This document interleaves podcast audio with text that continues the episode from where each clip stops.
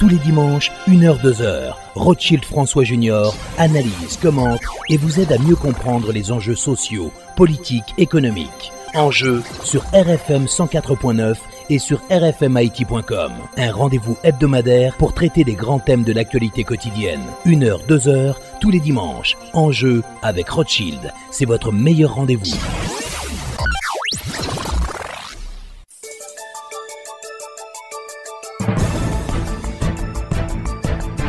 Mesdames, Messieurs, bonsoir et bienvenue à l'émission Enjeu. Aujourd'hui, on va parler séisme mais aussi parler du père de la patrie, Jean-Jacques Dessalines. Nos invités, tout d'abord le sismologue Eric Calais. On va parler de cette crise sismique à laquelle fait face aujourd'hui le pays, plus particulièrement la région des Nippes. Et puis en deuxième partie, nous allons avoir une interview avec le cinéaste Arnold Antonet qui va nous parler de la sortie prochaine de son film documentaire sur le père de la patrie intitulé Jean-Jacques Dessalines, le vainqueur de Napoléon Bonaparte. Encore une fois, bonsoir et bienvenue à l'émission Enjeu nous honorer moi en cette nuit. Les comme ça, c'est pour nous faire avec fierté. Parce que l'héritage qui était pour nous pareil. C'est nous comme peuple. C'est peut-être ça, dans la Banque centrale, sous chaque billet good ou bien pièce monnaie nous mettons en circulation avec photos en cette nous, nous baillons plus valet. Et puis, nous exprimons nous comme un peuple fier, solide et qui est responsable. Je dis, nous devons comprendre que chaque fois nous maltraitons un billet ou soit une pièce monnaie, c'est l'histoire pays nous avons chiffonné. C'est peut-être ça l'important pour nous servir bien avec l'argent. Pas ployer, pas chiffonner, pas chirer, pas mettre au côté qui mélange avec l'eau, ni gaz, ni aucun autre matériel liquide.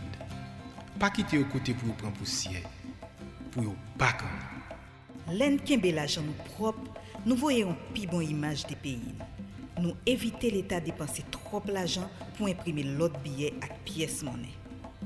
Pas maltraiter billet good nous souple. C'est image pays en protéger. C'était un message BRH, Banque centrale pays d'Haïti. Eske ou tan de kay sa, prodwi sosis, salami ak odok Li tele pou a yise metet ansam, pou fè yon izin kon sa. Bay pepla sa li desire, bon jan prodwi lokal bi bon kalite. Karisa, bon ingredyan, bon ti epis lokal. Karisa, karisa ba ou manje ak fete nasyonal. Den karisa pi bon kalite. Karisa. Depi ou goute yon fwa pa mwen derete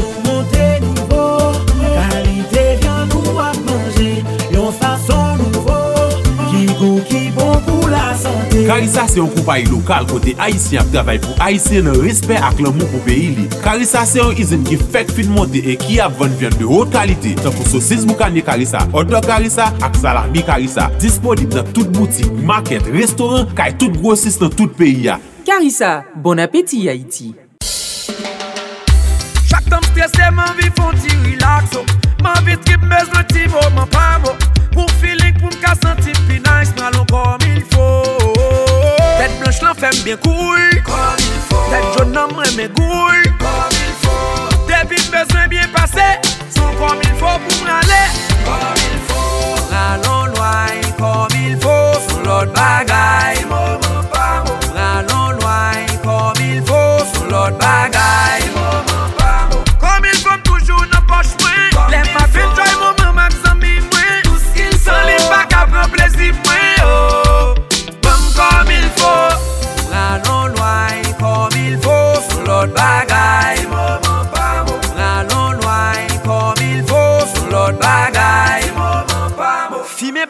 problem sante, pa vante ti moun prodwi sa.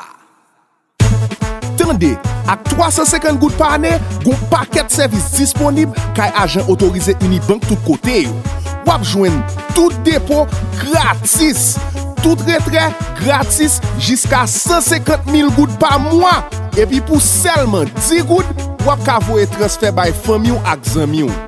Moun ka presevo la, pa men bezwen peye yon piyas. Depi li gen 4 tout kote pal la, servis la rele transfer sou 4. Imagine, tout avantage sa yo pou selman 350 goud pa ane ak 4 Unibank tout kote pa ou la. Vin jwen nou tende, an fe out la ansam. Pou plis informasyon, rele nan 22 99 22 00 ou bien fe etoal 555 diez.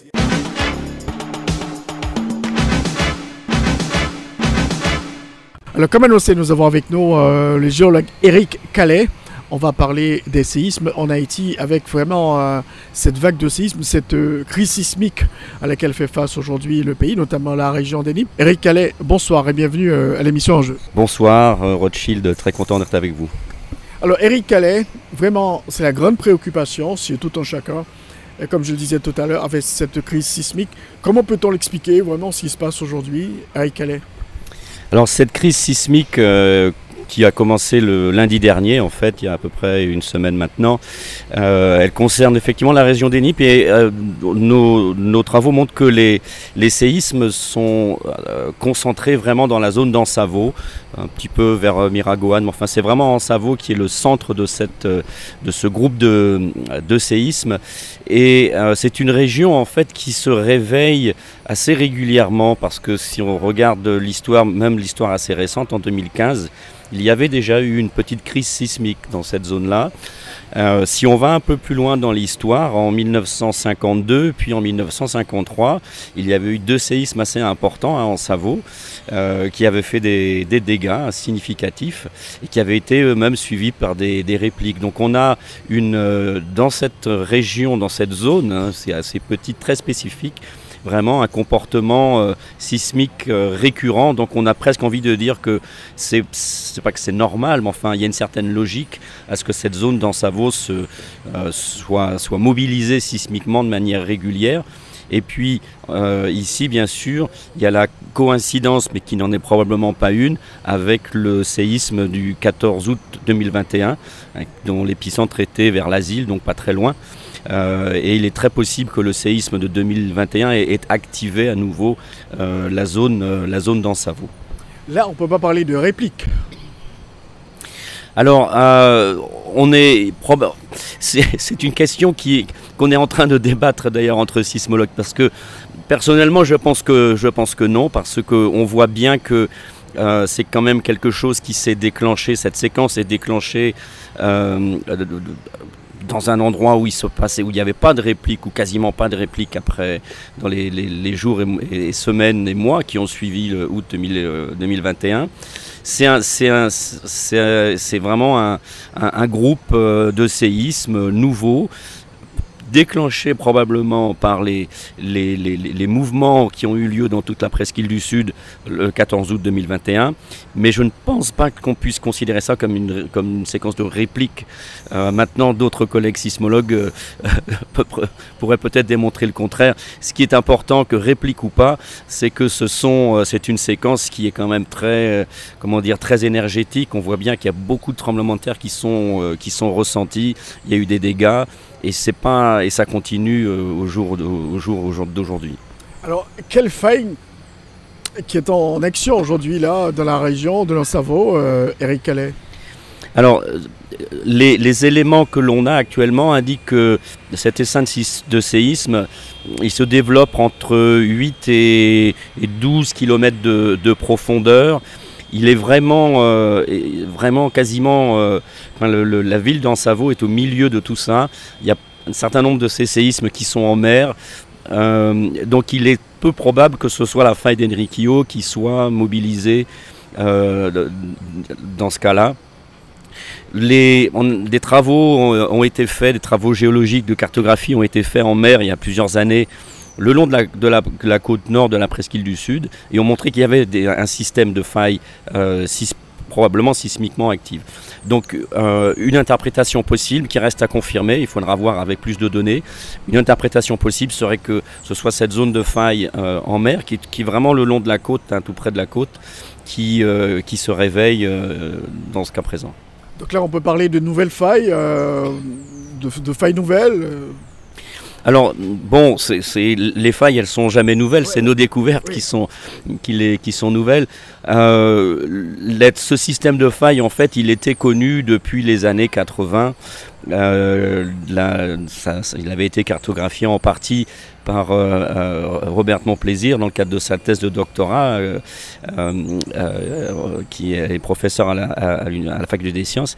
Et donc on savait qu'il était là, mais on pas, n'avait pas fait tellement attention, bah, on était vraiment concentré, tout le monde concentré sur la faille d'Enriquillo. Et puis après le tremblement de terre de 2010, il y a eu des campagnes océanographiques qui ont été faites sur tout le pourtour d'Haïti. Et euh, l'une d'entre elles a, cartographié avec beaucoup plus de détails ce système de failles. Et donc euh, il y a des publications euh, là-dessus, on, sait qu'il existe, tout le monde en est persuadé on sait qu'il est, qu'il est actif. Cependant, on n'avait encore pas vraiment vu de, sismicité notable sur ce système de failles. Et il semble que le tremblement de terre de, d'août dernier ait réveillé par petits endroits ce système de failles, parce que il y a euh, cette, séquence sismique dans Savo euh, qui se déroule actuellement, mais il y a aussi, quand on regarde la carte de la sismicité récente, un petit, groupe de séisme, un petit, essaim de séisme en mer juste au nord de Jérémie. Et là, là, il n'y a pas de doute, on n'est pas sur la faille d'Enriquillo et on est très certainement sur ces failles euh, qui sont donc sismiques, de fait, on le voit maintenant, qui, courent le long de la, bordure la côte nord de la presqu'île du Sud. Ce qui préoccupe Eric Calais, c'est la, fréquence euh, de, ces séismes. Chaque jour, on enregistre 2, 3, 4, 5 séismes, toujours dans cette même zone, dans Savo, Petite Rivière de Nip, Miragouane et compagnie. Oui, on est, assez étonné d'observer ça. Encore une fois, c'est un comportement qui, a beaucoup de ressemblances avec ce qui s'est passé en, en, 1952-1953, même si à l'époque on n'avait pas les enregistrements sismiques pour vraiment euh, pouvoir compter un par un les séismes. Enfin, il y a quand même des, archives qui montrent que pendant plusieurs semaines, en fait, les habitants de la zone ont ressenti des, séismes. Mais c'était pareil, une séquence qui avait commencé par euh, des séismes de magnitude 5.7, 5.9 un peu plus gros que cette fois-ci, mais voilà.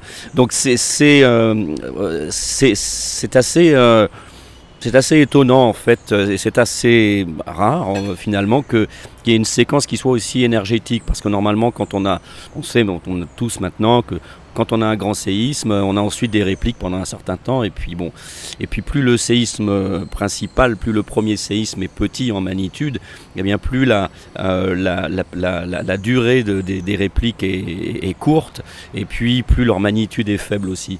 Là, euh, bon, ça reste encore, euh, toujours pareil, on est, on est quelques jours après le début de cette séquence, on est encore en train de dépouiller les données, mais il semble qu'on soit sur une séquence un petit peu anormale par rapport, enfin en tout cas différente d'une séquence typique, choc principal, réplique. Il y a quelque chose qui entretient ce système.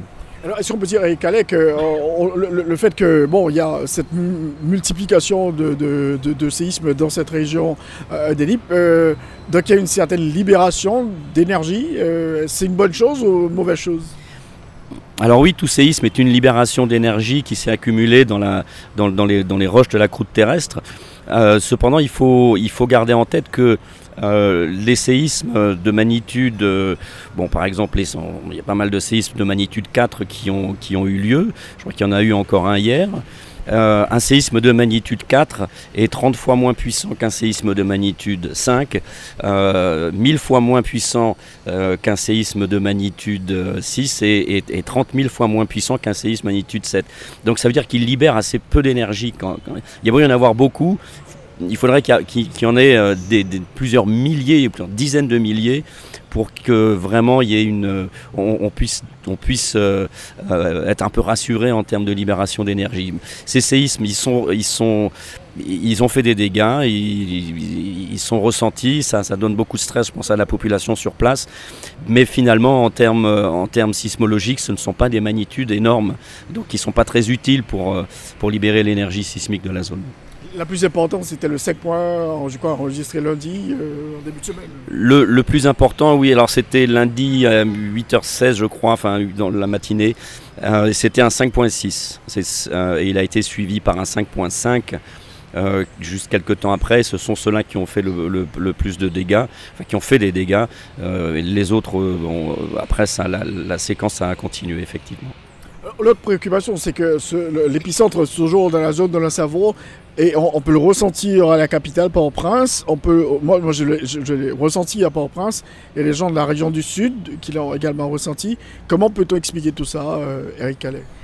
Bon, alors un, séisme de magnitude 5.6, même si c'est pas énorme, on va dire, c'est un séisme moyen, très moyen. Euh, bon, c'est quand même, euh, voilà, c'est les gens qui étaient juste au-dessus, euh, ils l'ont très fortement ressenti. Ensuite, qu'est-ce qui se passe? Le séisme, il a, c'est le, enfin, l'épicentre du séisme, si vous voulez, ou bien le lieu en profondeur qui correspond à l'épicentre. C'est une zone qui émet des ondes, des ondes. C'est les vibrations sismiques. Quand un séisme a lieu, c'est comme quand un élastique casse, ça fait, euh, ça, fait ça, vibre. Euh, quand un élastique casse, on entend l'élastique casser. C'est, ce sont des ondes acoustiques qui sont émises par la cassure. Il y a aussi des ondes qui sont émises dans la Terre par les cassures sismiques et ces ondes elles se propagent à l'intérieur de la Terre et elles sont d'autant plus ressenties qu'on est proche évidemment du lieu de la rupture. Euh, quand on a un séisme de magnitude 2, eh bien, on ne le ressent pas à la surface parce que cette cassure, elle est beaucoup trop petite. Les ondes sont, sont atténuées très rapidement. Quand on a un séisme de magnitude 5.6 comme lundi dernier, eh là, on peut le ressentir euh, sur, euh, sur une cinquantaine de kilomètres, voire plus, si on est dans une zone si on est très sensible et si on est dans une zone calme. Et ça, c'est tout simplement parce que les ondes sismiques se propagent à l'intérieur de la Terre. On avait bien vu euh, euh, voilà, le séisme d'août dernier, de magnitude 7.2, euh, qui a eu lieu. Il avait été bien ressenti dans, une grande partie du pays, en fait. Hein. Là aussi, parce que les ondes sismiques se, propagent assez loin. Donc, c'est pas parce qu'on est. Ça veut dire aussi en, conséquence que c'est pas parce qu'on est loin d'une zone sismique qu'on n'est pas potentiellement affecté par, par des séismes qui auraient lieu à, à 20 ou 30 ou même 200 km de là. Parce que quand même, en Savoie et Port-au-Prince, c'est à peu près euh, plus de 90-96 km. Oui, c'est ça, c'est une centaine de kilomètres, euh, mais euh, je pense qu'il y a, alors, si vous vous dites que vous l'avez ressenti, vous étiez peut-être, j'imagine sans doute, dans un endroit, dans un endroit assez calme, vous n'étiez pas en train de conduire votre voiture dans les rues parce que dans ces cas-là, je pense que, je pense que bon, il y, a trop de bruit, il y a trop de, vibrations déjà pour qu'on le ressente à une centaine de kilomètres. Donc 100 kilomètres, c'est quand même pour un séisme de magnitude 5.6 qu'on le ressente à 100 kilomètres, c'est quand même, euh, euh, c'est pas, c'est pas anormal, mais bon, voilà, il faut être un peu sensible. Par contre, il y a eu, euh, alors c'est, un petit peu en dehors de la séquence des, des NIP, mais puisqu'on parle de, des vibrations sismiques à Port-au-Prince, il y a eu, euh, c'était mercredi je crois cette semaine, un séisme de magnitude 4.6 dont l'épicentre se trouvait en gros euh, à Léogane. Et celui-là a été euh, très bien ressenti à, Port-au-Prince. Alors Léogane, ça doit faire quoi Une quarantaine de kilomètres de, Port-au-Prince. La magnitude est plus petite, 4.6 que le 5.6 de lundi, mais il est plus près de Port-au-Prince. Et donc beaucoup de gens l'ont ressenti. Il y a énormément de commentaires sur les réseaux sociaux, etc. là-dessus. Alors le fait de ressentir ce, séisme, par exemple quand vous êtes au vous, vous ressentez un séisme dont l'épicentre se trouve dans la région des Nippes, donc est-ce que ça sous-entend que c'est pas la faille Rikeo qui joue, euh, qui s'est cassé de nouveau? Alors pour, pour, euh, pour les séismes, vous voulez dire pour le séisme de, de 4.6 là, de, euh, alors c'est, ça reste difficile à dire. Ça pourrait être euh, cette fameuse faille de Léogane aussi euh, qui, avait rompu en 2010. Ça reste difficile à dire parce que pour le moment on n'a qu'un seul séisme. Il a eu lieu, c'est un, c'est un solitaire en quelque sorte. En général les séismes euh, ce ne sont pas des solitaires, ils viennent par groupe avec des répliques ou bien une séquence sismique comme on voit dans les NIP actuellement. Mais là il y a eu ce séisme de 4.6 et on a des instruments dans la zone, on a des instruments à Léogane même. On n'a rien détecté euh, depuis. L'épicentre est, décalé par rapport à la faille d'Enriquillo. Euh, donc il semblerait pas qu'il ait eu lieu sur la faille d'Enriquillo non plus ce séisme de 4.6. Donc, jusqu'à date, on ne peut pas dire clairement euh, si, fait un Rikio euh, qui s'est de nouveau cassé dans la région de cerveau avec euh, cette multiplication de, séismes, cette crise qu'on connaît dans, cette région. Donc c'est à l'étude Voilà, c'est à l'étude. Il y a un moment où l'on parle. Il y a des euh, nombreux sismologues, des collègues euh, de la faculté des sciences ici, notamment un, jeune doctorant, euh, Silver Paul, qui travaille sur ce, sujet dans le cadre de sa thèse. Le bureau des mines travaille aussi là-dessus. des collègues en France, au laboratoire GeoAzur à Nice, travaillent. Donc tout, tout ce groupe de chercheurs travaillent ensemble pour, euh, pour euh, le, but, euh, le but de la manœuvre pour le moment pour nous, c'est de localiser ou de relocaliser le plus précisément possible où ont eu lieu ces séismes et à quelle profondeur pour pouvoir ensuite les attribuer à une faille ou à une autre. Le, le le, gros avantage que nous avons maintenant, euh, quand même par rapport à il y a quelques années, c'est que nous disposons de stations sismologiques, euh, donc nous disposons de données, d'informations, et donc nous sommes capables, euh, enfin nous serons capables bientôt, j'espère, de pouvoir être formels sur voilà, à quelle faille appartient ce, l'essaim des, actuel des NIP. J'ai une petite préférence, c'est une intuition plus qu'une. Je ne peux pas le démontrer actuellement. Je pense que c'est encore une fois une intuition, mais euh, les failles qui sont en mer qui, qui, se manifestent.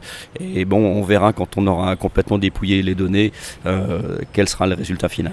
Parce que la, zone de Salvo, comme vous dites, historiquement, c'est une ville qui a été détruite plusieurs fois par, par des séismes. Oui, voilà, c'est une, c'est une ville qui a été euh, très affectée en 1952. Je crois que c'était le plus fort, c'était un 5.9 ou peut-être même un peu plus. Euh, en, 1953 euh, à nouveau. Et puis il y avait eu aussi euh, en 1860, alors bien avant, un, séisme qui n'est pas très bien localisé, on ne sait pas exactement où il était, mais qui a affecté aussi cette, cette zone-là. Donc c'est une l'histoire se répète comme souvent en, sismologie. Et la, zone d'Ansavo a, a, une propriété particulière qu'il va bien falloir qu'un jour on arrive à comprendre parce que ces séquences sismiques s'y répètent quand même de manière assez régulière. Donc il faut, il faut des études plus pointues euh, pour euh, voir vraiment ce qui se passe dans, dans cette région précise, Eric Calais. Oui, alors je pense que c'est clair qu'il faut, il faudrait, euh, il, faut, mettre le paquet sur cette zone-là, un petit peu tous azimuts. il y a des études qui ont été faites en mer, comme je disais. je pense qu'il faudrait les, pas les reprendre, mais les compléter avec des, une cartographie sous-marine beaucoup plus précise des failles. Je pense qu'à terre aussi, il faut mobiliser des géologues pour euh, euh, identifier euh, des, failles qui nous auraient peut-être échappé, utiliser les, les données, l'imagerie satellitaire, les photographies aériennes pour essayer de déchiffrer un petit peu dans les paysages, est-ce qu'il y a quelque chose qui qu'on n'avait pas encore vu jusqu'à présent. Euh, et puis euh, les mesures, euh, sismologiques doivent continuer. Donc là, l'équipe, de, la faculté des sciences menée par Steve Simit, professeur Steve Simit et, et Saint-Fleur ont installé depuis le séisme du 14 août dernier, une, alors je crois qu'ils en ont une quinzaine maintenant de, sismomètres très performants. Il y en a quatre autres qui ont été installés euh, euh, la semaine dernière.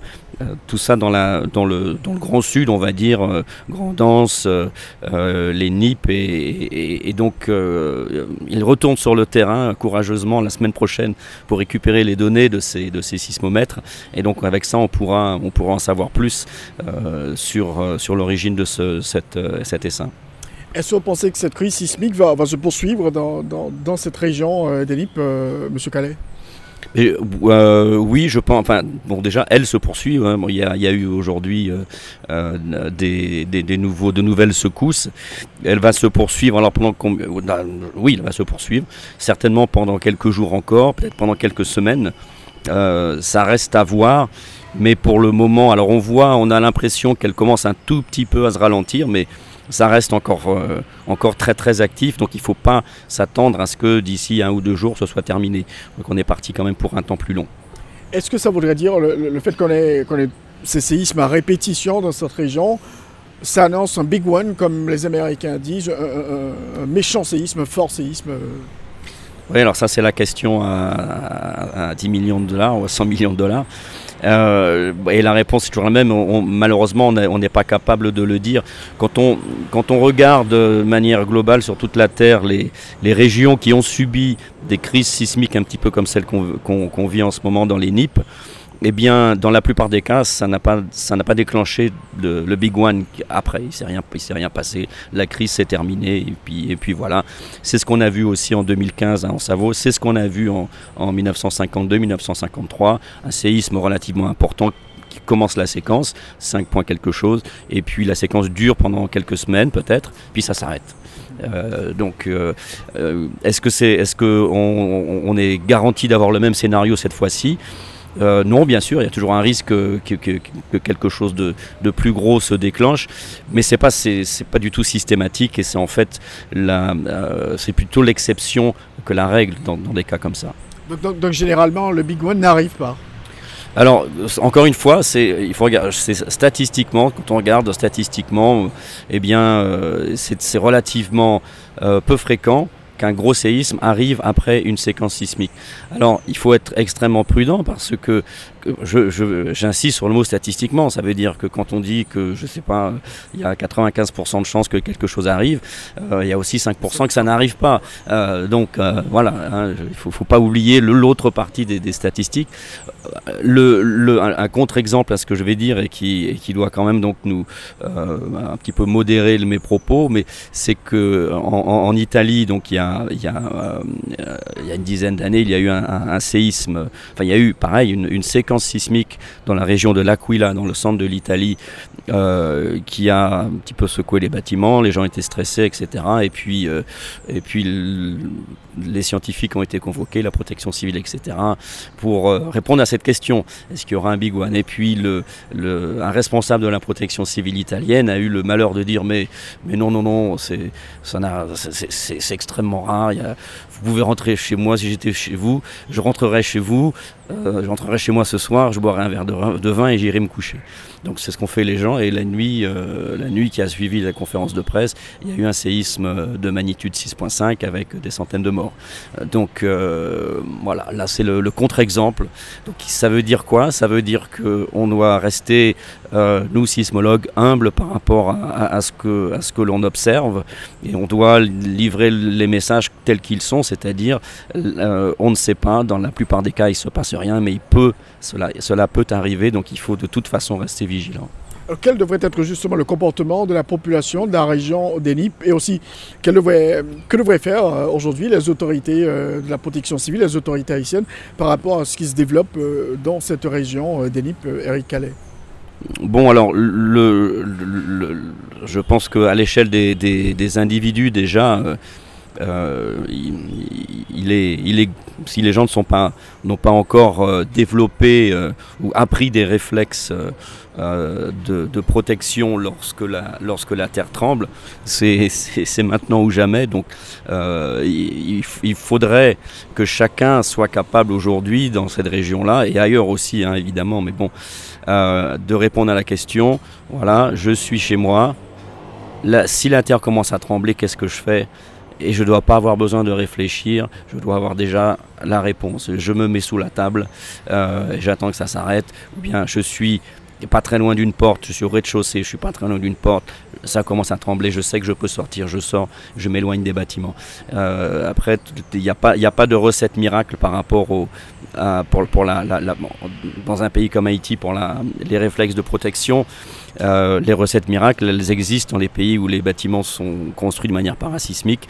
À ce moment-là, on sait que le bâtiment va pas s'écrouler et on, se, protège sous une table, sous un lit, sous un canapé, sous quelque chose de, de solide. On protège sa tête. Euh, bon, dans un pays où les, constructions sont mauvaises, face au séisme en tout cas, eh bien, il faut faire, euh, voilà, il, c'est un petit peu au coup par coup. Euh, quand il y a, quand il y a, euh, je pense qu'il y a pas mal de gens qui recommandent que si on, si on peut sortir, mais ça veut dire si on est certain de pouvoir atteindre une porte en, en- en une, deux, trois secondes maximum. C'est-à-dire que si on est à l'étage, ça ça marchera pas.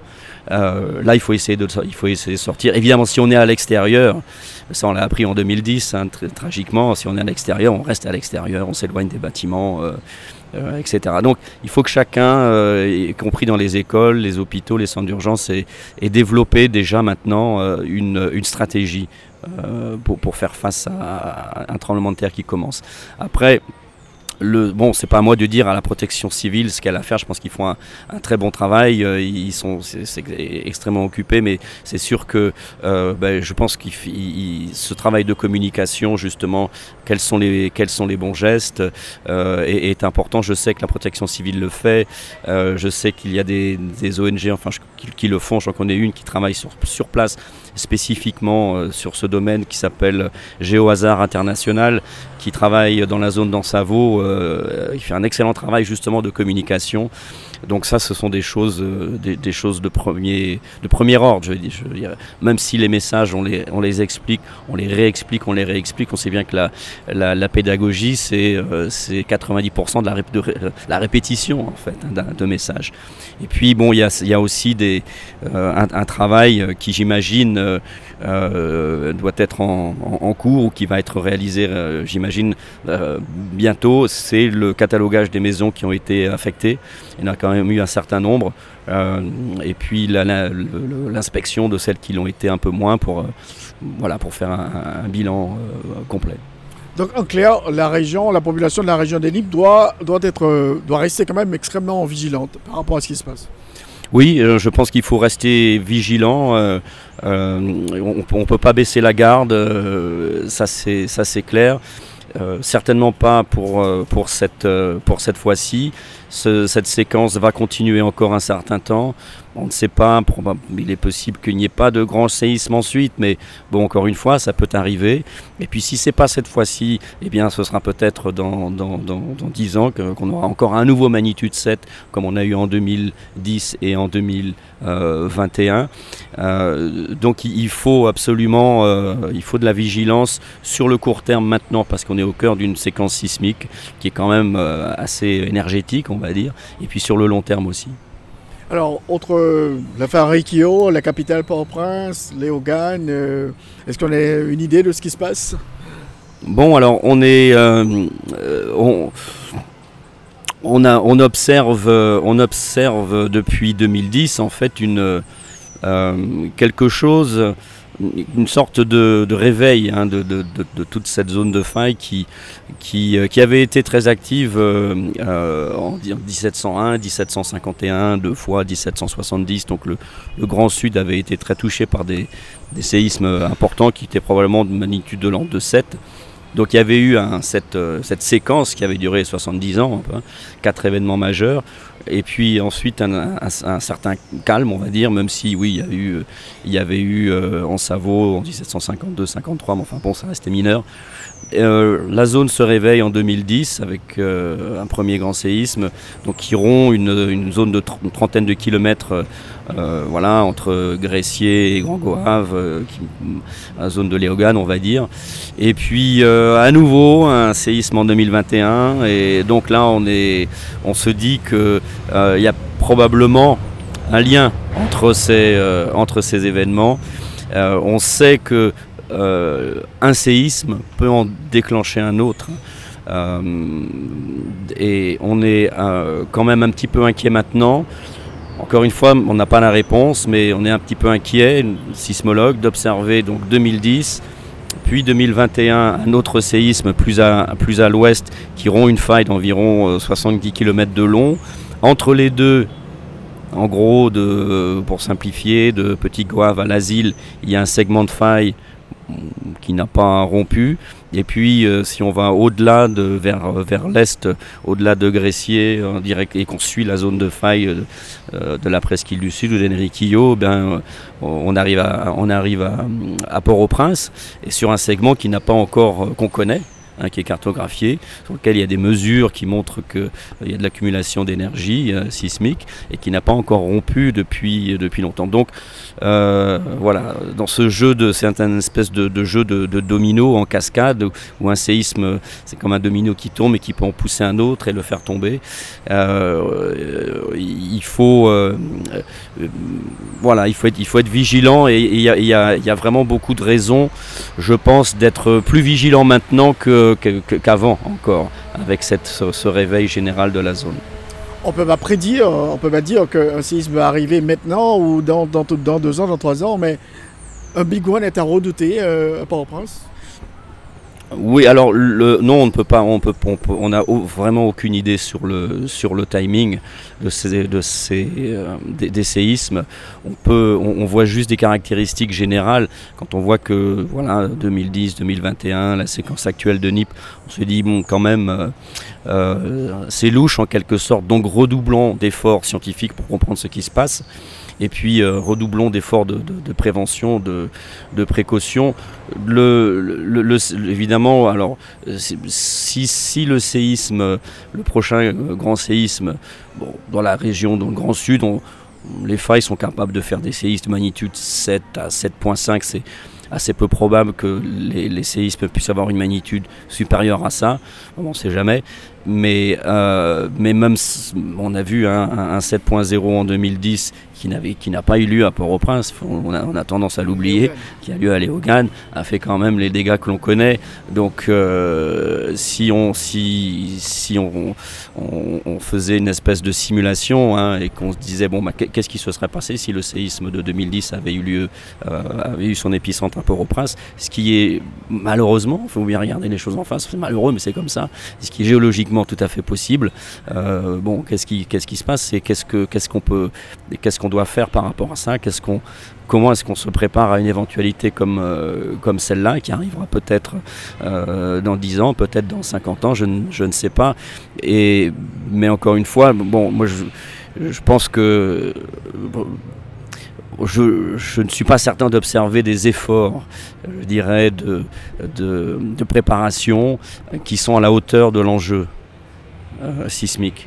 Et je pense qu'il y, y y a toujours un espèce de déni de cette réalité sismique.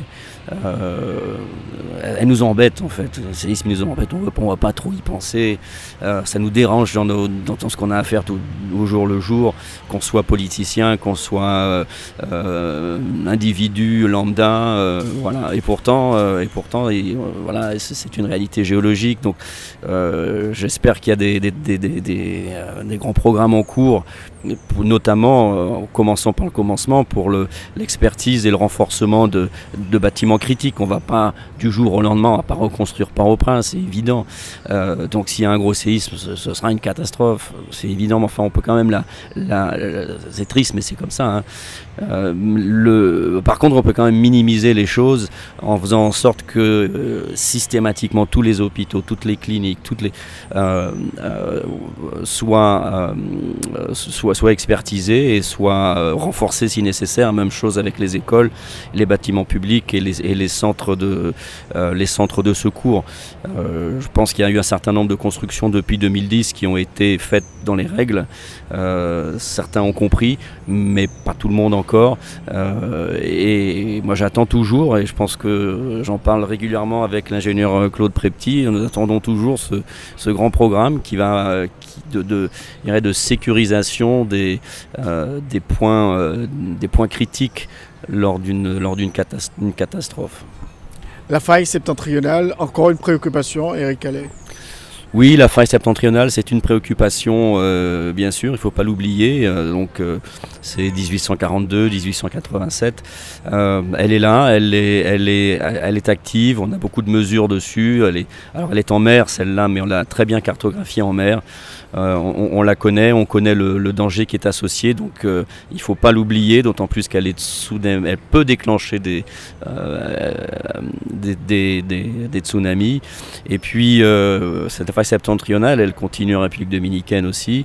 Et en fait, quand on, quand on regarde un petit peu les caractéristiques géologiques ou sismologiques du, du- du nord, du grand nord de toute l'île, je dirais, euh, et, quand on regarde la vulnérabilité, l'occupation du territoire, etc., la densité de population, euh, je suis aussi très inquiet pour, les, pour nos, amis dominicains, euh, notamment pour la ville de Santiago, qui, qui alors, elle, pour le coup, elle est construite sur la faille, mais su- su- sur la faille directement.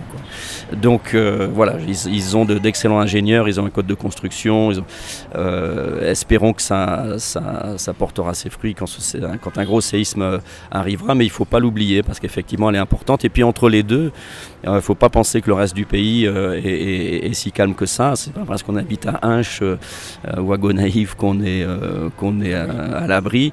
Hein, il y a eu en 1900, c'était 1910, 1910 ou 1911, la, date précise m'échappe, mais il y avait eu un, séisme dans le plateau central qui avait, qui avait été très fortement ressenti, qui avait fait des dégâts euh, de San Juan jusqu'à République dominicaine jusqu'à jusqu'à. Donc il y a là aussi dans, dans, le, centre du pays des failles qui sont pas bien connues, hein, qu'on qu'on doit encore euh, investiguer, mais qui sont, qui sont capables elles aussi de générer des séismes. Et puis bon, un séisme de magnitude 7.5 au Cap, euh, il, va faire des, il peut faire des dégâts jusqu'à jusqu'à euh, voilà, une cinquantaine de kilomètres euh, de, de, la source, même au-delà. Voilà, bien sûr, bien sûr, bien sûr. Parce qu'un séisme, les grands séismes, il ne faut pas imaginer que ce soit un point. Hein. on dit, comme je disais tout à l'heure, mentionné tout à l'heure que le séisme de janvier, de, pardon, d'août dernier, d'août 2021, c'est une rupture qui a commencé à l'asile et qui s'est terminée à Campérin. Donc c'est une, c'est pas, même si après quand on voit sur une carte, quand on doit le mettre sur une carte, on va mettre un point, on va dire l'épicentre c'est l'asile. Oui, mais non, mais ça, la faille elle a cassé jusqu'à Campérin, hein, et, à Campérin elle a cassé euh, très en surface. Donc c'est pour ça qu'il y a eu beaucoup de, elle a été très ressentie, il y a eu beaucoup de dégâts euh, dans cette zone Donc, pour le Nord, c'est extrêmement euh, préoccupant. On pourrait peut-être avoir un séisme de magnitude de combien dans, le Nord? Parce que 1842, c'était, on disait 7, 35, 8, etc. Oui, alors les, euh, experts ont refait, les, ont refait les calculs à partir des archives historiques, des descriptions des dégâts, etc. il semble que 1842, oui, c'est de l'ordre de 7.5, 7.7, euh, peut-être 7.8 selon certains ça n'a pas atteint euh, la magnitude 8 probablement, mais euh, les, les, failles, la, faille septentrionale, c'est une faille qui, qui, euh, qui est, comment dire, expliquer ça, qui est beaucoup plus lisse en quelque sorte dans son, dans, dans dans son trajet que la faille d'Enriquillo, de, qui elle est beaucoup plus segmentée. Euh, et donc euh, les, tremblements de terre, ils sont souvent, pas toujours, mais ils sont souvent limités à un segment de faille. Donc quand vous avez des segments qui font au maximum 50 euh, km, eh ben, voilà, vous aurez au maximum un, magnitude de 7. dans le, sur la faille septentrionale, les segments sont plus longs, donc c'est une faille qui est capable, on le pense tous, de, faire, de, générer des séismes plus importants que, que 7.5 et peut-être jusqu'à 8. Donc, clair, pour terminer, Eric Calais, il faut vraiment redoubler de vigilance parce que on n'est pas à l'abri aujourd'hui euh, en Haïti parce que euh, voilà, c'est un pays qui est construit sur des failles, quoi. Oui, c'est un, c'est un pays qui est construit sur des failles, c'est, un, c'est une île qui, qui doit son existence d'île, qui doit sa géographie aux failles. Hein. On voit bien la presqu'île du Sud. Pourquoi, pourquoi cette presqu'île du Sud? Ah ben Parce qu'elle a été construite par des millions de séismes au cours des temps géologiques qui ont fait émerger cette presqu'île du Sud. Et donc c'est pas étonnant qu'au cœur de cette presqu'île du Sud, hein, d'ouest est en ouest, on ait cette faille d'Enriquillo. Donc on vit sur un pays de failles, on vit sur un pays qui, qui continue finalement sur un, territoire qui continue à se construire géologiquement par des séismes.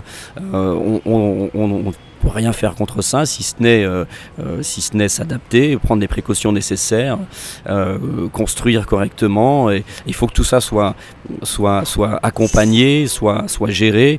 les individus doivent se prendre en charge évidemment, mais c'est aussi c'est aussi au système qui les entoure de les aider, de les accompagner pour aller vers une résilience sismique qui est tout à fait possible, même si c'est pas pas facile du jour au lendemain euh, de rendre euh, parasismique un pays qui, qui s'est construit euh, récemment, en tout cas en, dépit du bon sens par rapport au tremblement de terre. Mais il faut s'y mettre parce que la, solution, il y, a une solution à ce problème. Merci beaucoup, Eric Calais, sismologue, d'avoir été l'un des invités à notre émission aujourd'hui pour parler des séismes. Merci beaucoup. C'est un plaisir. Merci. Merci.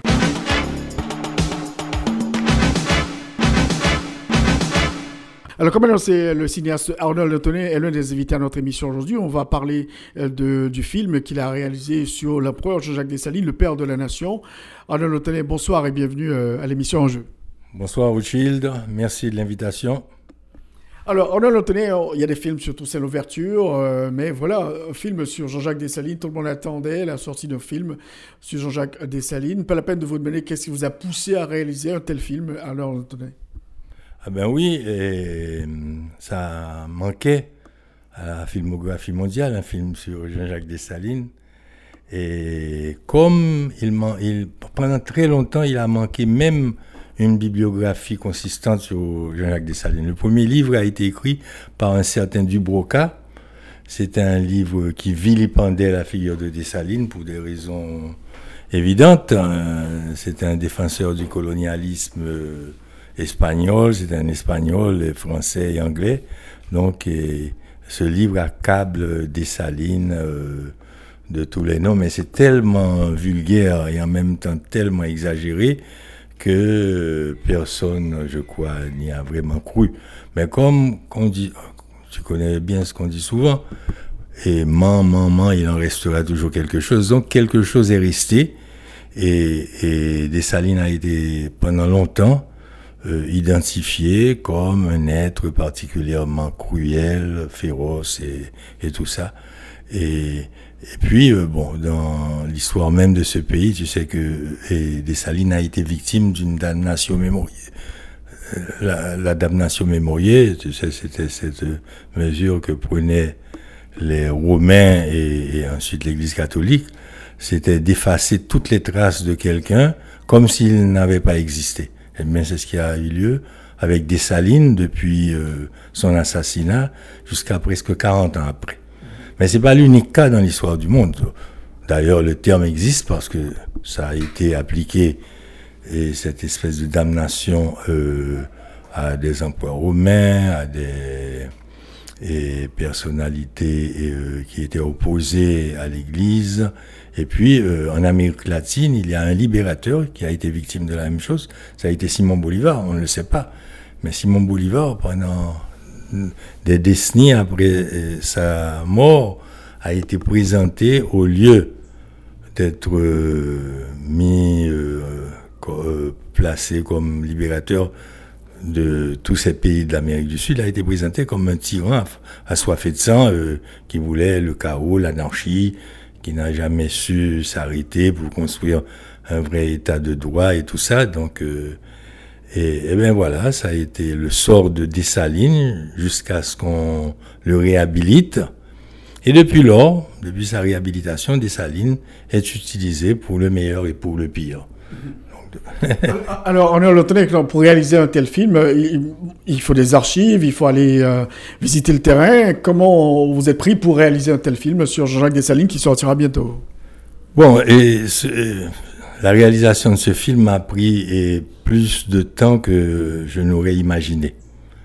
Parce que, évidemment, à part la recherche, contrairement à ce que je viens de dire, il y a une abondante bibliographie, pas sur des salines en particulier, mais sur la période. Donc euh, j'ai dû faire ce travail de recherche et de, documentation et une recherche iconographique un peu partout, avec le musée de Nantes et tout ça. Mais ce qui a été le plus difficile, ça, a été le travail sur le terrain. Parce que dans les circonstances actuelles où il y a des bonnes armées un peu partout, il nous était très difficile de nous déplacer. Or, on ne pouvait pas faire un film sur des salines sans avoir visité l'Artibonite, ou bien le nord, ou bien le sud, quand.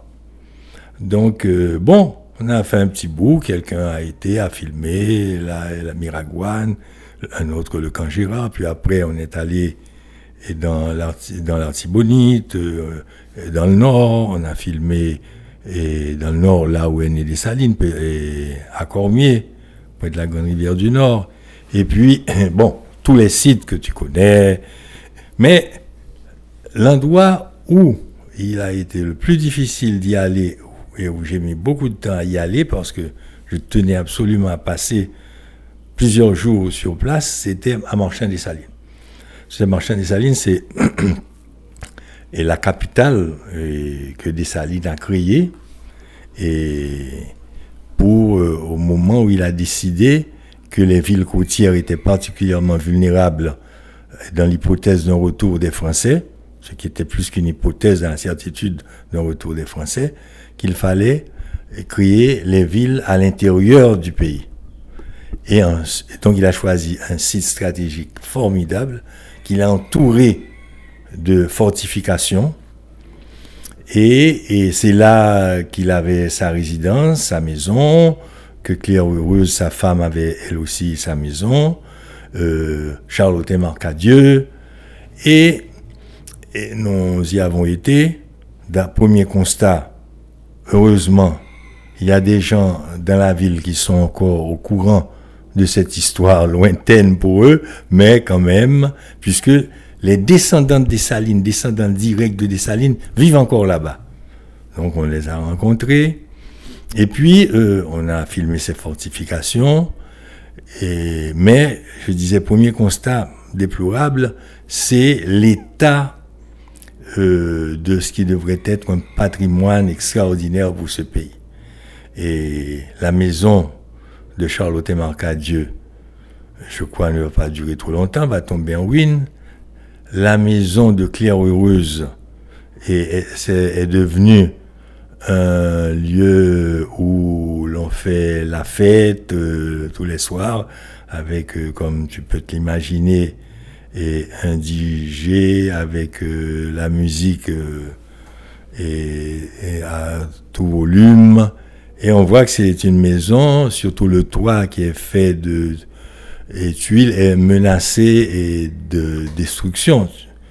Donc, et quant à la maison de Dessalines, elle a été détruite par un, cyclone. Il reste deux, maisons, deux maisonnettes à l'intérieur de la cour, mais l'emplacement est là. Mais le plus surprenant dans ce site, c'est les fortifications tout autour de la ville qui sont malgré tout euh, pas en très très mauvais état et ils ont bien supporté et le passage du temps, mais comme tout ce que construit un être humain, ça a besoin d'entretien. Donc euh, il y en a un qui a été restauré, mais je crois que les effets de la restauration sont en train de disparaître. Et il semble que le meilleur, celui qui est le mieux conservé, c'est celui qui est le plus éloigné de la ville. Et moi, je suis arrivé, j'ai vu le premier qui est le fort La Source, qui est, à même le sol, donc euh, c'était pas très compliqué. Je suis monté à Fort Décidé, et, et, alors là, je me suis rendu compte que je ne pouvais pas aller plus loin, ça dépassait mes forces. Et il semble que le plus loin est le mieux conservé, ça ne m'étonne pas. J'avais fait cette expérience avec le film sur la mer, ainsi par la mer. Il y avait deux endroits qui étaient les seuls endroits encore propres du littoral, enfin, pas exactement du littoral, mais euh, des sites euh, où il y avait de l'eau et, une biodiversité liée à la mer et à l'eau c'était les sites où les gens ne pouvaient pas arriver. Ne pouvant pas arriver, donc ils ne pouvaient pas jeter les déchets et les sachets plastiques et tout ça. Sinon, et là, Marchand des Salines, qui pourrait être une capitale presque du monde, qui pourrait attirer des touristes de partout et dans le monde, et, eh bien, Marchand des Salines aussi, c'est une ville où il y a, on voit qu'il y avait un plan d'urbanisme. Mais ce plan, n'est plus respecté. Donc il y a des, on ne le montre pas dans le film parce que je faisais un film sur les salines. Je voulais pas montrer au dernier degré euh, euh, c'est la dégradation et, donc euh, donc on n'a pas beaucoup d'images de ce genre dans le film, mais Marchand des Salines est plein de taudis, de maisons mal construites, il y a des maisons qui commencent même à se construire presque euh, au milieu de la route.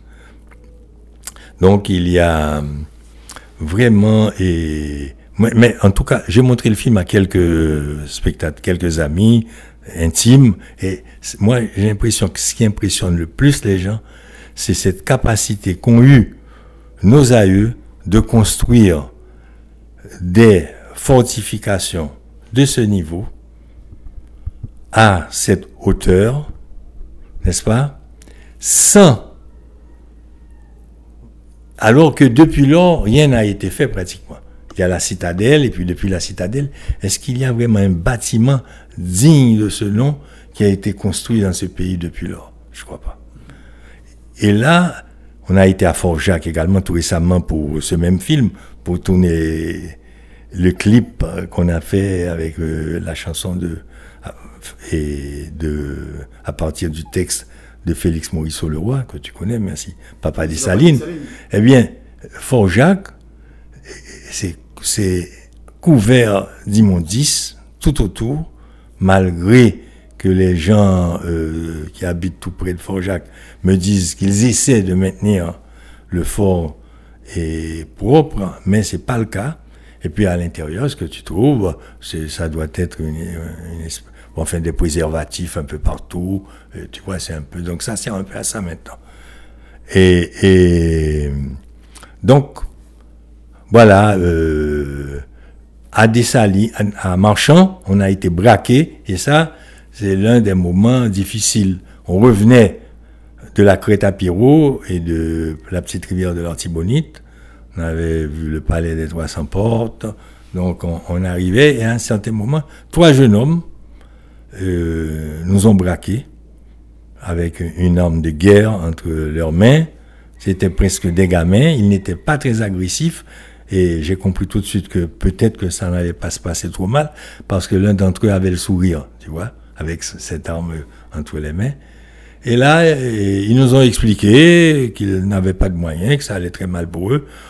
Heureusement qu'on avait un guide qui connaissait bien l'endroit et le milieu, donc qui leur a dit qu'ils étaient du milieu, que nous on était venus pour revaloriser cet héritage qui est, qui est l'héritage. Bon, en fait, ils ont compris le discours, ils ont expliqué que leur problème c'est qu'ils n'avaient pas de quoi et, manger ni boire. Et on leur a donné quelques très peu d'argent et ils nous ont laissé passer. Mais et après, on a compris que le chef de la bande avait été tué et que c'était des électrons libres. La bande s'était dispersée, donc il y avait des tas, de petits groupes par-ci par-là.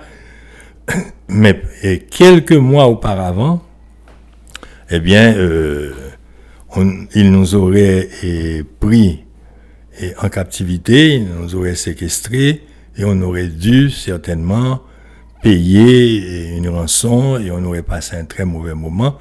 Mais moi, ce qui me m'inquiétait le plus quand ça s'est arrivé, c'est la seule chose. C'est l'équipement et ce qui avait été filmé.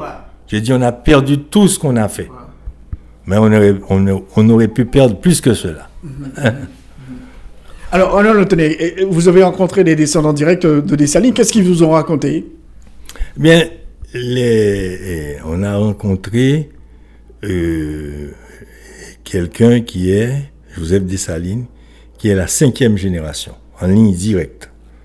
Et il avait avec lui euh, ses, fils à lui, donc c'était ceux de la sixième génération.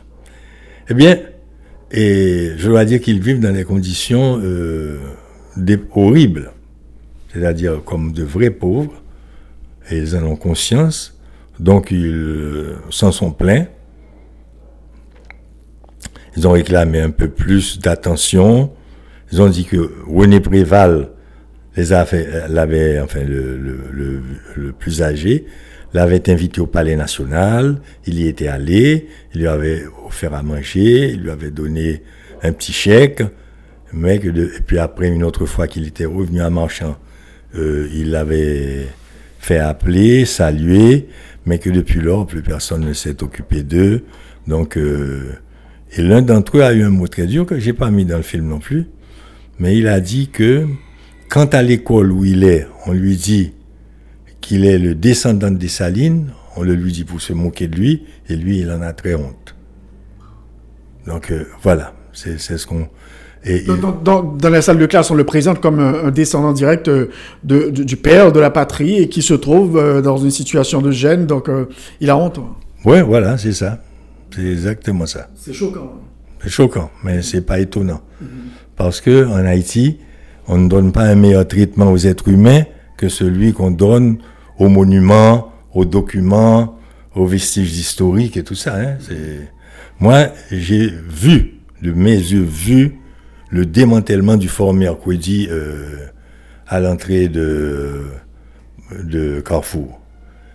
Et quand j'ai protesté parce que les gens étaient en train d'enlever les, les, les, pierres euh, qui, qui avaient servi à bâtir ce fort, eh bien, ils m'ont dit, et c'est une masure, son masu, et, on s'en fiche, et, ces choses-là nous servent à nous à construire nos maisons. Parce qu'il faut un grand effort d'éducation dans ce domaine. Et on a mis le fort doué, évidemment, dans le film. Et j'ai assisté tout récemment à une présentation, et c'est Monique Aucourt et, des disciples à elle, dont une agronome, qui ont fait la présentation. Eh bien, pour sauvegarder ces, ces, forts et ces richesses de notre passé, il faut absolument impliquer la population et la communauté qui vit autour là-dedans. Sinon, ils ne comprennent pas.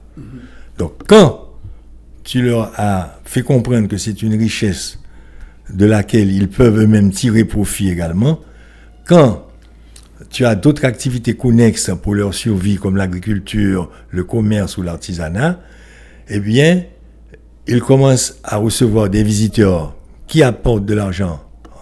Et comme touristes, ils commencent à comprendre que c'est quelque chose d'important qu'il faut conserver. Et donc euh, là, j'ai pensé à un autre film, enfin j'ai dit à mon ami, qu'on aurait pu faire, parce que j'ai fait un film sur jalousie, où Patrick Villers avait fait une fresque murale, et les gens respectaient beaucoup cette fresque. Et ils venaient se faire photographier les jours de première communion ou bien le dimanche devant la fresque. Et j'avais appelé ce documentaire qui était en fait une commande de l'UNESCO, Beauté contre pauvreté. Et là, on peut faire un travail patrimoine contre pauvreté. Parce que pendant que les gens conservent leur patrimoine, ils découvrent leur identité, ils deviennent fiers d'eux-mêmes, de leur histoire, de leur passé, et ils veulent changer de vie. Ils contribuent à conserver le monument et en même temps à améliorer leurs conditions de vie, à faire du progrès matériel et culturel aussi, et éducatif évidemment. Alors, Monsieur Tonnet, euh, Jacques Dessalines, quand il a participé à des combats, euh, comment c'est raconté dans le film? Est-ce que vous avez des historiens qui, euh, qui, racontent ces épopées de, de, de l'empereur Jacques Dessalines Ou bien vous avez des acteurs? Comment ça se passe dans le film? Bon, là, et j'ai fait ce film, tu disais, c'est évident, on comprend pourquoi tu as fait le film, mais j'ai fait surtout pour mieux comprendre Dessalines moi-même. Et là, j'ai fait un morceau choisi des discours de Dessalines et de la Constitution de 1806. Donc, euh, et, à travers ces morceaux choisis des interventions de Dessalines, on comprend la pensée politique de Dessalines et on comprend l'homme également. Et là, c'est un acteur qui, fait ses discours, qui représente ses discours, c'est Dessalines accompagné de Bois-Tonnerre. Donc, euh, c'est une partie fictionnée du film. Pour le reste, il y a une narration. J'ai fait beaucoup de films récemment sans narrateur. Mais là, c'était inévitable. Donc j'ai fait j'ai une narration qui, qui est un peu le fil conducteur du film et qui est en résonance avec les, les interviews que j'ai faites à des historiens ou bien des personnalités représentatives qui, qui, se sont intéressées à Dessalines. Et j'ai mis en résonance ces personnalités aussi qui souvent se contredisent ou bien euh, euh, s'appuient euh, les uns les autres pour créer un minimum de dialectique dans le film également. Donc, eh bien oui, voilà. Et les sites les endroits euh, où Dessalines a livré ses combats ou a vécu.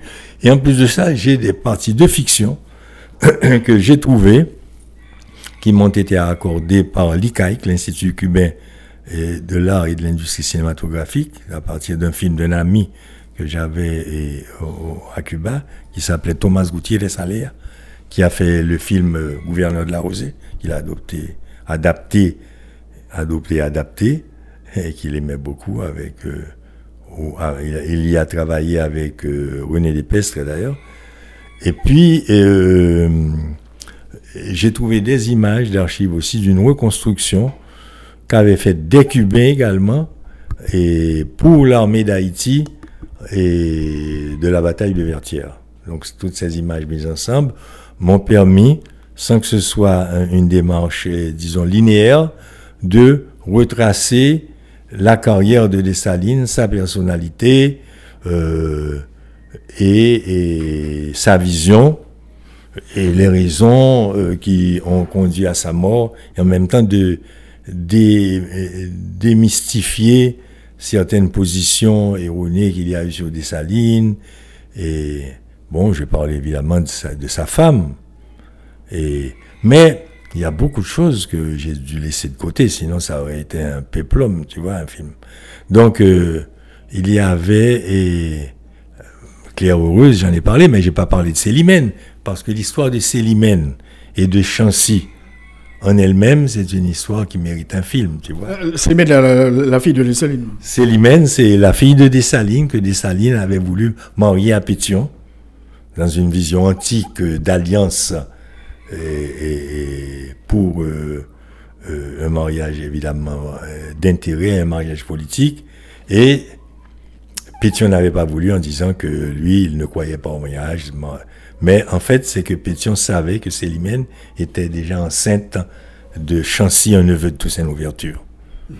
Parce qu'il voulait quand même sceller l'union des Noirs et des Mulâtres. Il voulait sceller l'union des Noirs et des Mulâtres, hein, l'union des anciens libres et des nouveaux livres. Et puis, euh, et bon, voilà, il, il voyait dans ce mariage, comme cela s'était passé en Europe avec les sœurs, frères de Napoléon Bonaparte et les autres euh, et, les autres monarchies européennes, ou bien comme cela se faisait dans l'Antiquité, tu vois. Mais déjà, il y avait eu la République, il y a une série de choses, et puis il y avait cette, euh, ce contretemps que Célimène était déjà amoureuse de Chancy, qui était un officier. Qui s'est refusé Non, il s'est suicidé. S'est suicidé. S'est suicidé parce que pour ne pas encourir les foudres de Dessalines. Mhm. Alors, on a tenez, euh, vous dites que vraiment, il, a, il va vraiment une, vraie philosophie, une politique euh, de, Jean-Jacques Dessalines qui a été euh, très critiquée par certains secteurs, diabolisée. Quelle était sa philosophie? Vous racontez un petit peu tout ça dans le film.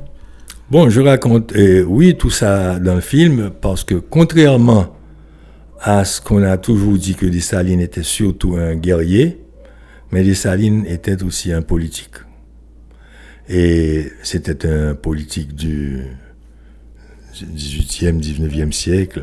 Et, et c'était évidemment un grand stratège militaire, mais c'était aussi un homme politique, puisque c'est celui qui a réussi, ce qui n'est pas du tout facile en Haïti, et encore moins facile, ça a été dans les, conditions du début euh, de la guerre de l'indépendance, avec tous les clivages qui existaient dans cette société, il a réussi à faire l'unité pour l'indépendance. Donc, première chose extrêmement difficile, seul un politique très habile peut arriver à faire cela. Dans un temps court en plus de ça. Donc il avait le sens du temps des Salines. Et puis, il a hum, fait des choses incroyables. Évidemment, il avait une camarilla, comme le dit Pierre Buteau dans le film. Et Bois Antonnerre, qui était quelqu'un euh, qui avait lu certainement les, les textes des montagnards, des jacobins, qui était euh, quelqu'un de très radical dans ce domaine-là. C'était la, plume de Dessalines. C'était une des plumes de Dessalines, mais il y avait aussi Chanlat, et dans le film, j'ai mis euh, une petite partie de fiction aussi, des salines qui parlent de champ avec bois en tonnerre.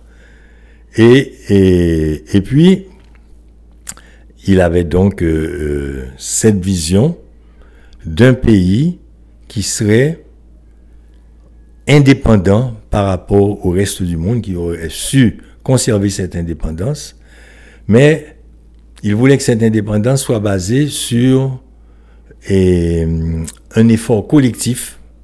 Et, la plus grande partie de cet effort collectif allait être payé, aurait dû être payé par les ex et, et combattants de l'armée qui étaient devenus des paysans. Donc il y a eu tout de suite une contradiction entre cette volonté de recréer une économie sur le modèle de la de recréer un pays et une économie sur le modèle de l'économie coloniale, eh bien ça, c'était c'était impossible. Ça n'a pas fonctionné. Ça n'a pas fonctionné. Et en même temps, il y avait tellement d'intérêts divergents qu'il avait bien suggéré jusqu'à 1804, mais après qui devenait de plus en plus et, contradictoire, tu vois, autour du problème de la terre. Et il y avait les affranchis, surtout les affranchis mulâtres, qui voulaient prendre les terres parce que c'était les terres que leur avaient laissées leurs parents ou bien des terres qu'ils auraient pu mieux cultiver eux-mêmes parce qu'ils avaient plus de connaissances, ils avaient plus d'expérience parce qu'ils avaient eu des habitations, comme tous en ouverture d'ailleurs, avant l'indépendance. Mais et ça n'a pas marché. Cependant, il a pris des dispositions qui jusqu'à présent m'émerveillent, tu vois. Il a décidé, et cela n'est arrivé à qu'un autre pays qui s'est libéré du joug colonial dans toute l'Amérique latine, il a redonné le nom d'Haïti, qui était le nom des premiers indigènes victimes des envahisseurs européens, le nom Haïti, le nom des Taïnos. Son armée avait, il l'avait appelé à un certain moment l'armée des Incas. Et les soldats, les fils du soleil, tu vois, parce qu'il avait eu vent de ce qui s'était passé avec Tupac Amaru au Pérou. Donc, ensuite, il déclare, ça peut sembler mais c'est pas du tout un truc euh, dans cette constitution, il a une partie où il exprime, la Constitution exprime sa reconnaissance vis-à-vis des philanthropes du monde entier qui ont aidé Haïti à se libérer. Donc c'était pas xénophobe. Et dans cette Constitution, il déclare que tous les Haïtiens, indépendamment de leur couleur, sont des Noirs. Donc ça a semblé quelque chose d'absolument arbitraire, ça constitue. Ça continue jusqu'à présent à susciter des polémiques, tu vois. Mais je pense que c'était incroyable. Maintenant qu'on qu'on a eu euh, Black is Beautiful, à ce moment-là, dire que tous les Haïtiens, il y avait un Français malais, au moins, et on dit qu'il y en avait plus d'un, qui ont signé l'acte de l'indépendance, un blanc français. Alors tous les Haïtiens sont noirs, indépendamment de leur couleur, même ce blanc était un noir. Alix René en parle beaucoup. Alors Alix dit que le problème, c'est que Dessalines a résolu ce problème au niveau public. L'État dit que tous les Haïtiens sont morts. Mais en fait, comme ils ne le sont pas, dans, la sphère privée, cette contradiction demeure avec ce que cela représentait encore de préjugés et surtout euh, de dividendes à cause de la couleur de la peau. Donc, et qu'est-ce qu'il qu'il a fait d'extraordinaire Il a déclaré ça, moi je crois, qui est, est, incroyable. Même la façon dont c'est formulé, pour moi, au lieu d'être quelque chose de racialiste, même si. Mais la société d'alors était une société où les colonialistes européens avaient tout racialisé. Donc lui, il assume une position. Mais c'est pourquoi Aimé Césaire dit Haïti, le pays où, la négritude s'est mise debout euh, avant tout le reste du monde. Mais c'était ça à ce moment-là. Et on est en 1804, tu vois. Et, c'est incroyable. Ensuite, il déclare que ces déclarations sur la nécessité de l'unité entre tous, les Haïtiens, indépendamment de leur couleur, il prend des mesures incroyables aussi. Il décide de faire un recensement. Mais à ce moment-là, c'était très progressiste de faire un recensement, de savoir combien d'habitants à ce pays, et qui sont-ils, à quel métier ils se livrent, etc il décide de donner une carte d'identité aux Haïtiens. Jusqu'à présent, on n'a pas de carte d'identité. La plupart des Haïtiens n'ont pas d'état civil. Donc, il prend des tas de mesures qui démontrent qu'il avait la volonté de faire d'Haïti un pays fort et un pays eh, moderne. Il y a, une, décision un peu, bon, on parle toujours de ça, le massacre des Français, est-ce que vous avez évoqué dans, ce film? Ah bien sûr, bien sûr. Et eh ben c'est une partie. Il, fait un discours incroyable hein, sur le massacre des Français lui-même. Et ben il déclare qu'on a on rendu la monnaie et de, de, leur- de leurs pièces et aux cannibales que sont euh, qui étaient les Français alors. Mais et il, il n'a pas c'est pas lui d'ailleurs. C'est un acte collectif. Et quelqu'un dit dans le film Gaëtan Men- Mentor que les mulâtres étaient ceux qui étaient les plus chauds à que ce massacre ait lieu. Parce que comme ça ils pensaient qu'ils allaient récupérer les biens de, de leur père. Mais il semble que ni Christophe ni Pétion n'ont adhéré au, au projet.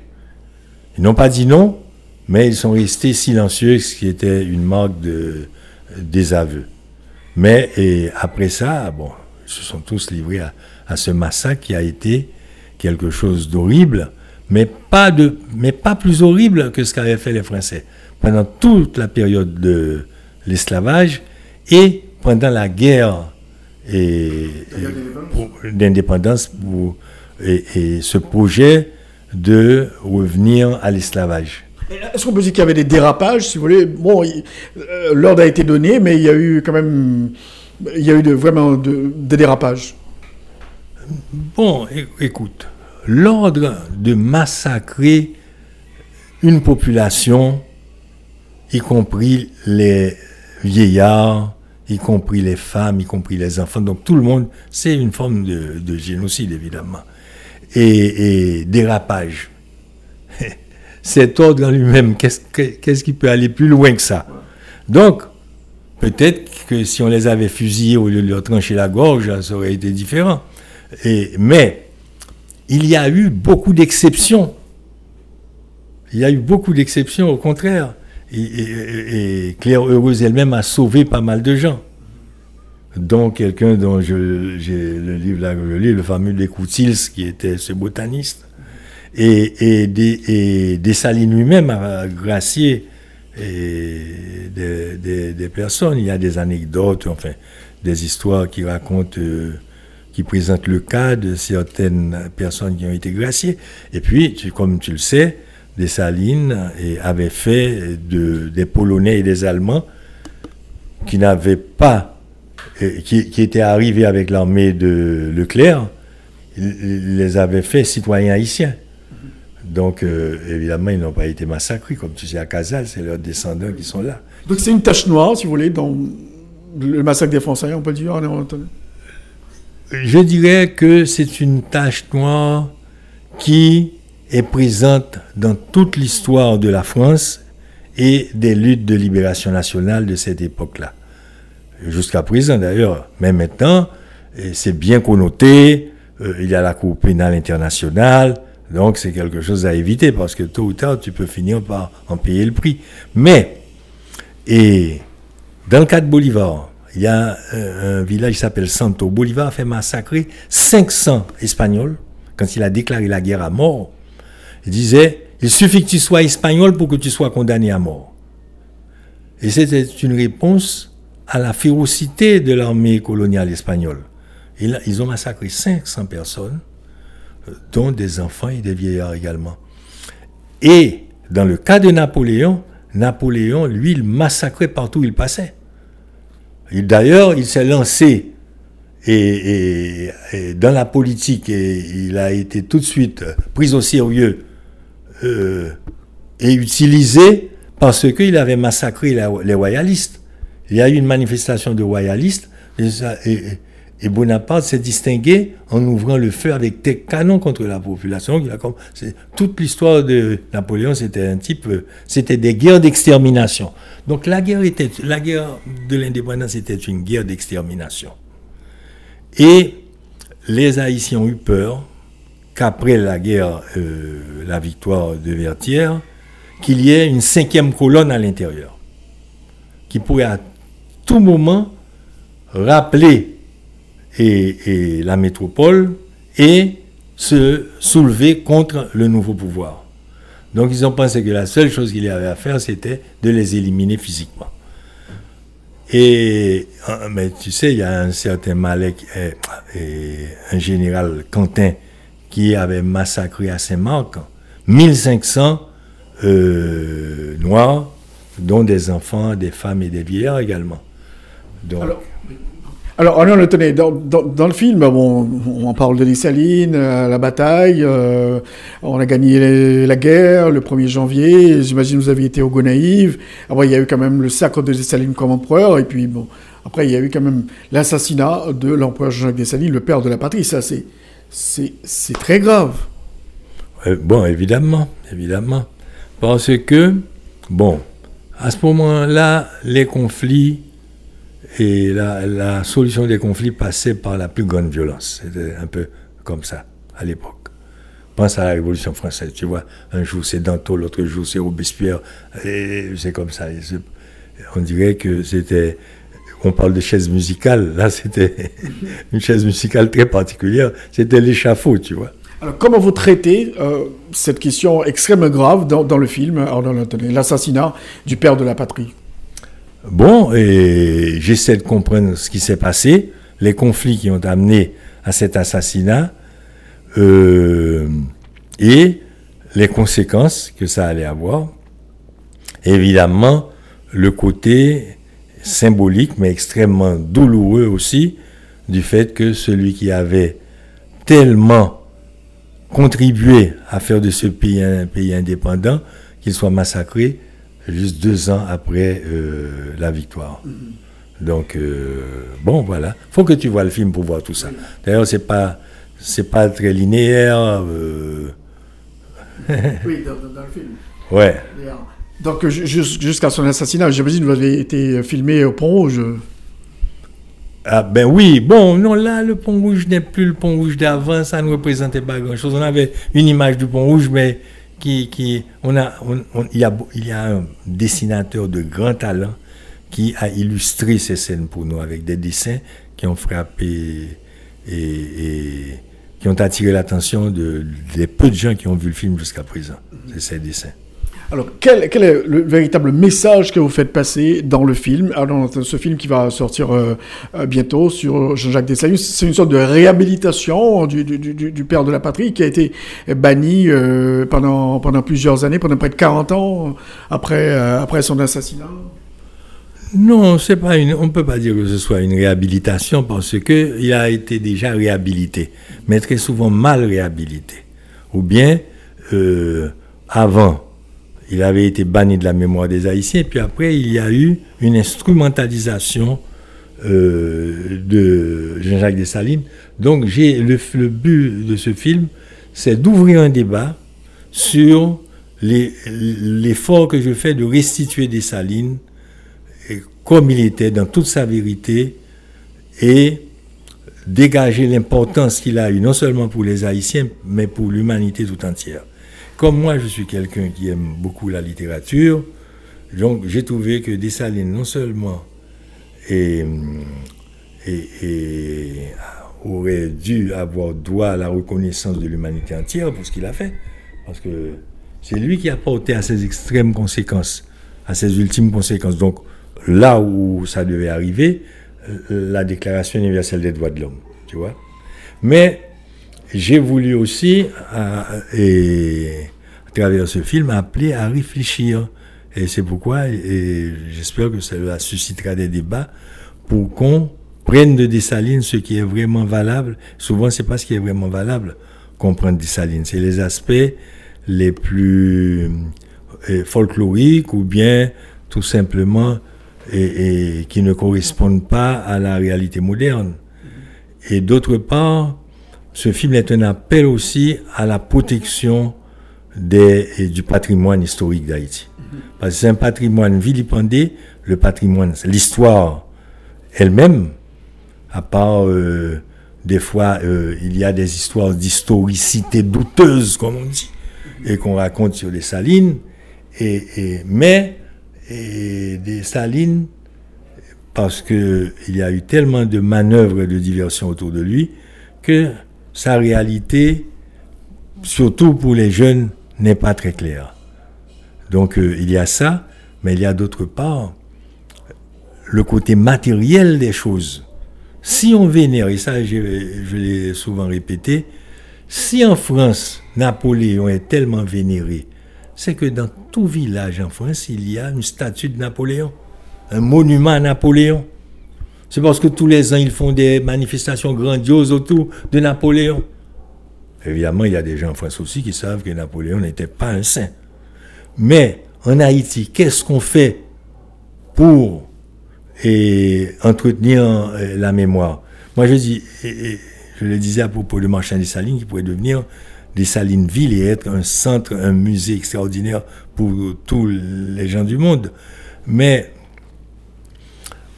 est-ce qu'on peut faire de l'histoire si nous nous amusons, si nous nous obstinons à détruire toutes les traces de la mémoire? Tu fais l'histoire à partir de documents, à partir de monuments, à partir d'une série de choses comme ça. Mais est-ce qu'après 200 ans d'indépendance, on est obligé de travailler comme un archéologue, un paléontologue pour écrire l'histoire d'Haïti C'est pas, pas, pas normal. C'est pas normal. Alors merci beaucoup, Arnaud Je rappelle le nom du film, euh, Jean-Jacques Dessalines, le vainqueur de Napoléon, qui sera... Euh, Dessalines, euh, qui bat Napoléon. Quoi?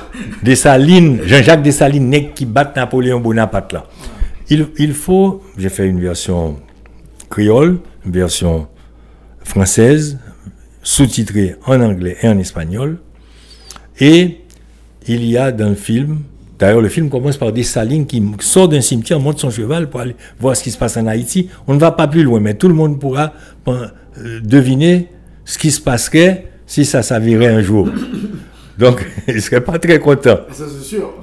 Et, d'autre part, on a fait euh, euh, un petit clip, un vidéoclip, à partir de cette histoire et du poème de Félix Maurice Leroy, Merci Papa des Salines. Ça, il faut le voir. Je crois que les jeunes vont beaucoup aimer et les gens. Il y a eu des réactions déjà parce qu'on a diffusé à l'étranger. J'ai beaucoup de gens qui, qui ont réagi. Merci, beaucoup et compliments à Arnold Antoinette, ce film qui va oh, sortir bientôt. on t'attend à la grande première le 23 et au, au Caribé à 4 heures. 4 heures. Merci. Merci à toi.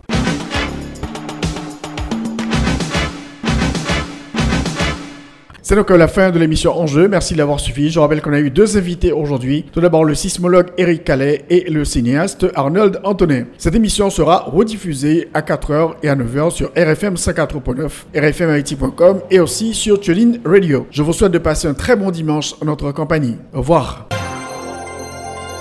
Tous les dimanches, 1h-2h, Rothschild François Junior analyse, commente et vous aide à mieux comprendre les enjeux sociaux, politiques, économiques. Enjeu sur RFM 104.9 et sur rfmit.com. Un rendez-vous hebdomadaire pour traiter des grands thèmes de l'actualité quotidienne. Une heure, deux heures, tous les dimanches. Enjeu avec Rothschild. C'est votre meilleur rendez-vous.